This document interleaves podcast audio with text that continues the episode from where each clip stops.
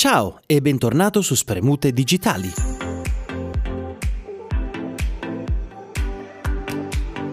Oggi torniamo a parlare di obiettivi a lungo termine e di come raggiungerli.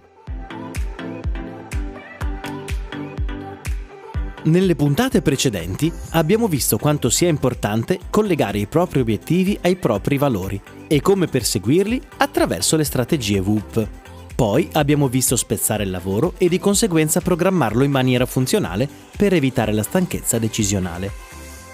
Il consiglio di oggi è quello di creare degli statement se allora, in modo da evitare il bias dell'urgenza immediata. Che cos'è?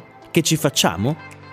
L'urgency bias è una percezione distorta degli eventi che ti fa sembrare che le task che ti danno sul momento siano più importanti dei goal sul lungo termine.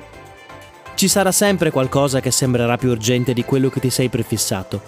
Soprattutto il soverchiante numero di mail, chiamate, meeting e tutta questa tonnellata di cose che la vita lavorativa di adesso implica.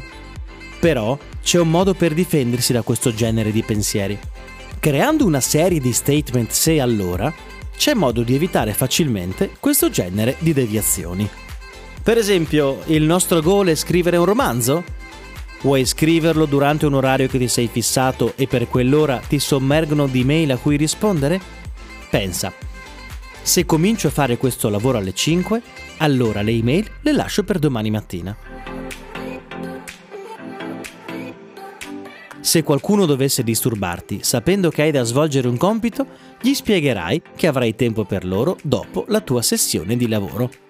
Se qualche amico ti chiede di uscire, gli dirai che sei libero solo dopo le 7. Sembra poco, ma è uno dei modi più salubri di autodeterminare il proprio tempo e prendersi cura di sé. Il tuo tempo è davvero importante e dovresti tenerlo stretto più che puoi. Del resto, anche le altre persone si prendono il loro tempo e se sono davvero in relazione con te, capiranno. Alla prossima puntata!